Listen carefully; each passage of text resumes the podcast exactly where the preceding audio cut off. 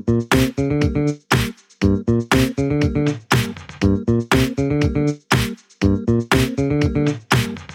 school bus with wings. Cockroach under a banyan tree?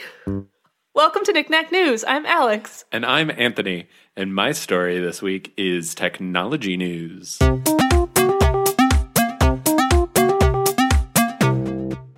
Right, and this is from Gizmodo. Wisk debuts latest air taxi that looks like a big yellow school bus with wings. Wow. It's like the Magic It- School Bus? I guess it honestly, it's just yellow. Like that's the only reason it kind of looks like a school bus. I Oh. don't, I don't agree with this editorialize. Oh, okay. It's not it's not like a um what is that shape? like a rectangular yeah, box. yeah, rectangular prism. That's I don't Yeah, know if there's like like, like like a cylinder, but it's a rectangle. you know, can't- you know, like a cylinder, but it's sharp instead of instead of circular. But it has corners. Yeah, it's a, yeah, a cylinder with corners. No, I don't. I don't. I don't know if there is there a better word for it than rectangular prism. I don't know. We're gonna go with rectangular it's such a prism. Long cube. Is it a long cube or is it not a long cube? Yes, uh, it is not. Okay. None of okay, those things. okay. It honestly just looks like a yellow plane. Okay. Um, I'll show you a picture. Um, but uh, yeah, they this company is called Wisk Aero, and they have a new autonomous aircraft design that they claim may be the best chance yet to see big yellow school buses buzzing overhead. that is their words in this article. Again, I don't think it looks like a school bus; it's just yellow. Yeah. Um, on Monday, uh, this company showed off the first details for its sixth generation remote piloted air taxi designs. And it's like, is it a sixth generation or is it just the sixth one you've come up with? Because like none of these are in the air. yeah. I don't know. It feels a little right. premature. Um, so it's the latest company promising that it will be the first to push short-range commercial flight into metropolitan settings, uh, but it still remains to be seen whether any company can make such rides cheap and safe enough so as to be vi- uh, viable both in the eyes of federal regulators and the general public. No one's actually gotten to that, like honestly, anywhere near that point. At like, first of all, you Oh, have to yeah. you have to convince the government that it's okay, and also you have to convince people that to trust your weird plane things. yeah. Trust so- your weird plane. good good luck with that. Uh, so Wisk promises this four seater aircraft can go up to 138 miles per hour at an altitude of around 2,500 to 4,000 feet. It's got a wingspan of just under 50 feet, and its batteries allow for a range of 90 miles before starting to tap into its reserves. Uh, and it should charge in about 15 minutes or less um, with like a fast charger, which is like something they already have for electric vehicles. Uh, it's a vertical takeoff and landing, or VTOL aircraft, Oh. an acronym I'm sure you've seen in some of the stories Yeah. you've got. Um, and this latest version relies on 12 prop- uh, propellers on top of the wings uh, with propulsion from the rear of the craft. They also claim tickets will be just $3 per passenger per mile once they receive federal certification, which I guess is good Wait, I three really- dollars per per person per mile. per person per mile. Okay, that seems It's going to be cheaper than a plane flight, I guess, but you can't go that far. you can go 138 miles per hour, but you can only go 90 miles before you run out of batteries. So do the math there, I guess. Uh, so uh, they said that this latest design is supposed to meet and beat safety expectations, boasting there's a quote one in a billion chance of an accident. Which, like, how do you measure that? They didn't give any specifics either. It's just like that seems like a really bold claim to make when you have like unless you have data backing that up. yeah. I mean, maybe they do, but I yeah, well, they didn't seems- share it. Yeah, they didn't. share- Uh, we know this for that? sure, but like we're just we're gonna keep it to ourselves for now. They're probably trying to make those like they're pro- making the claim that they have enough like fail-safe systems or something in place Right, to yeah. like minimize. Yeah, it's like Blah, blah, blah, There's a one in a billion Sure. chance of an accident, but like a one in fifty chance that any given flight is going to go down on a parachute. Yeah, like what's an accident? yeah, where, where do we qualify as an accident here? This is what it looks like. Nothing like a Oh. bus. no, it, it looks nothing like a school bus. Bus. It's, just- it's a big yellow plane. It's cute, though. Drone. Yeah, I kind of like that color on a plane like that. Yeah, and I'm kidding. It makes sense for like a taxi. Yeah. already yellow. Yeah. Looks like a big yellow taxi floating in the air more than a school bus, honestly. I agree. Actually, I, So- that's yeah. I would call I would call that a an air taxi more than a than a school than a school bus. Yeah. So take that, Gizmodo. Yeah, Gizmodo, what are you doing? What are you doing? Okay, my story today is animal news.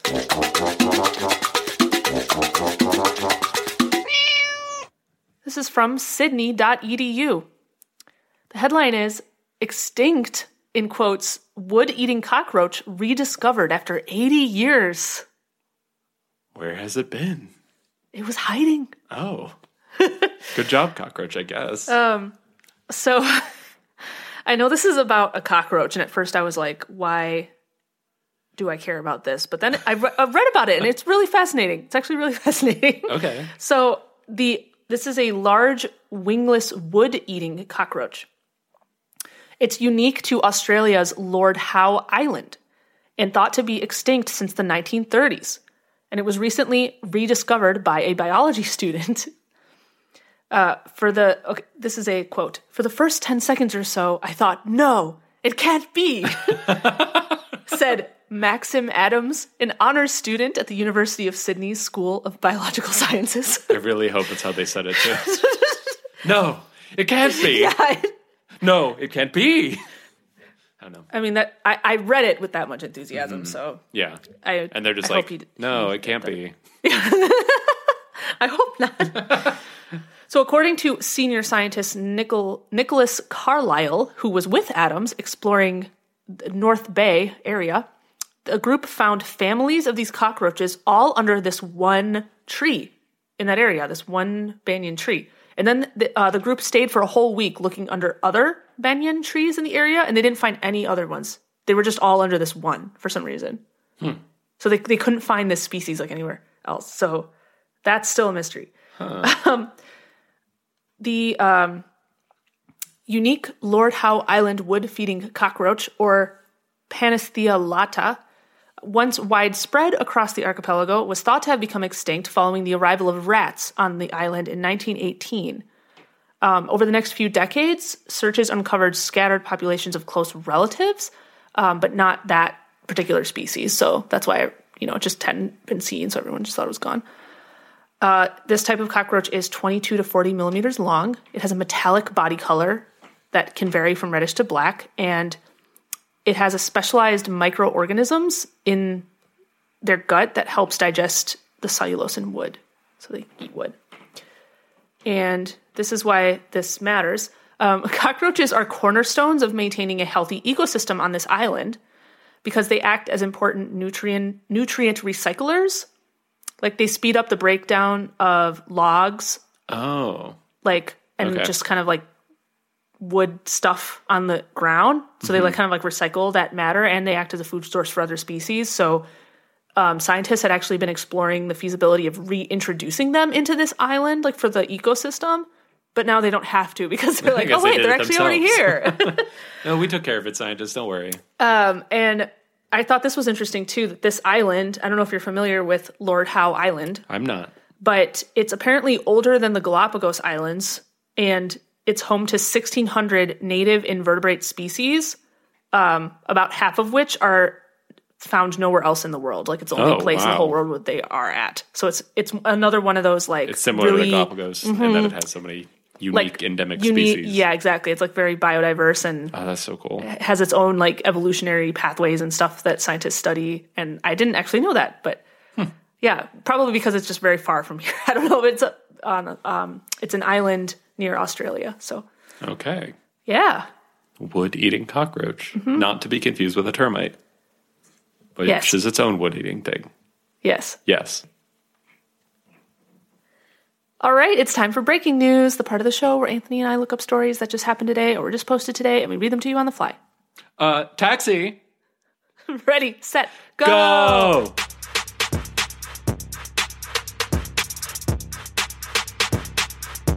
All right, I found this on CNN. KFC is bringing back a fan favorite menu item. Okay, Do you know what it is? No. Are you a fan? Was it your favorite? I, I'm I'm neutral. Yeah, I am too. Actually, I don't know. It just seemed fun. Also, the picture made it look good. Uh, so, Kentucky Fried Chicken is bringing back a fan favorite after nearly a, uh decade long decade long hiatus. Okay. Uh, beginning on Monday, KFC is adding wraps to its menus at select Atlanta area restaurants for a limited time. They said fans have been demanding the company bring back the items previously called KFC Twister Wraps since they were pulled from menus in 2014. Uh, this new revamped version is simply called Kentucky Fried Chicken Wraps. okay. No points for originality there.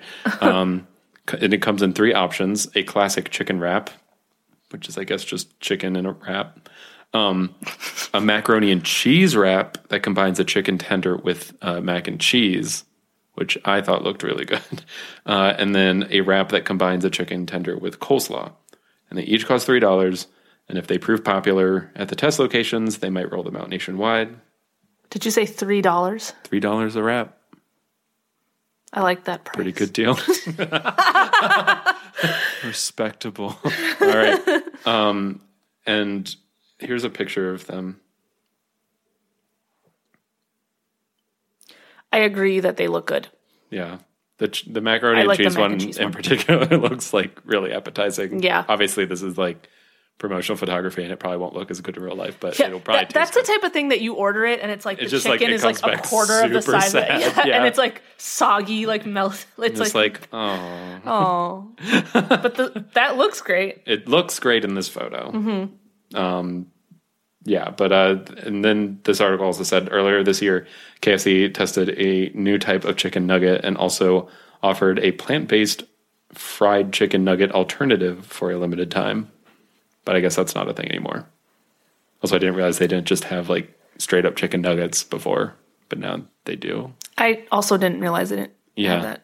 they had chicken tenders, I guess, which is just long, Oh. long chicken nuggets, Long nuggets. long cubes. that's exactly.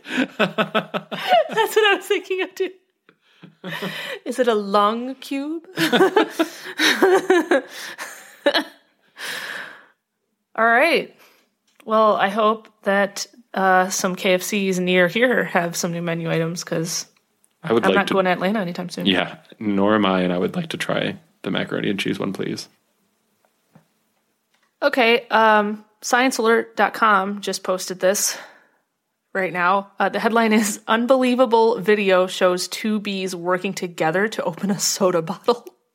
What? There's a video of what I just said that's actually happening. It's two bees and they're opening like a screw cap. They're like working together to open it. What? Like this is actually I want to see. okay. All right. I wanna see the video. Okay. I don't believe this. Where did the cap go? Wait.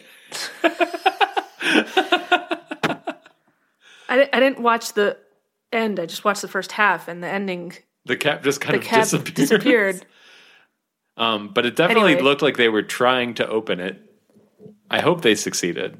But yeah, they were kind of just like using their butts to like jostle the Nudge cap. the like they're kind of just like on either side of the cap, just kind of like nudging it loose. Yeah. They clearly had some kind of plan. It wasn't clear from the video if it actually worked, but I'm hoping it did for their sake.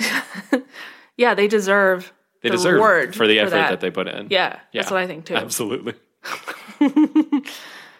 Uh so basically, that's the whole article. But also, but also, there was a note in here, which is part of the reason. Like, this. hey, this is exactly the type of thing that I like to bring to breaking news. Yeah. This, this Oh, is why this- we have this segment. This is what it is for. yes.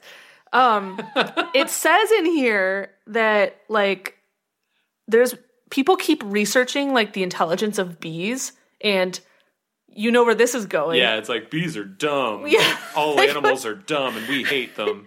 That's and it's like, say. oh, oh my gosh, they can actually do this. Oh my gosh, they can work together for a goal. Like, yes, animals are intelligent people. They're intelligent. Um, or they're more intelligent than we give them credit for. At least. Definitely. Um, like we're all animals too, y'all. But yeah, so I don't know. It just went into this whole history of like people. The the old way of thinking was that like the size of your brain contributed to like how much intelligence you had and what types of intelligence you had as as a species on this planet. But that's not actually like with recent research, they know that that's not actually true anymore. Like it's not brain size; it's more about like the quality of the connections. So just looking at the size of an animal's brain does not tell you really anything. Yeah, So- I mean, look at humans. Know, Huge brains. and what do we have to show for? it? Um, so, like, a bee has a brain about the size of a grass seed. Oh, That's how small it is. wow. And um, and in this article, it says that bees can learn from each other, use tools, Mm-hmm. count to zero. I don't exactly know what that means, but and perform basic mathematical equations. And they have they have links to like studies that were like testing these things with bees. So I, I don't know. I believe it.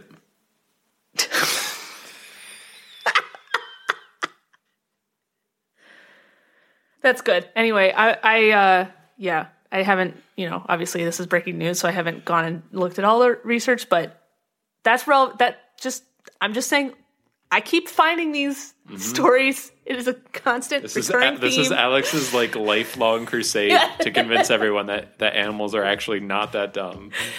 I guess it is. I, I, this, I'm realizing this now during this An conversation. army of one. It's just me. it's just me, I'll but help. I'm gonna get the message out I'll, there. I'll try to help.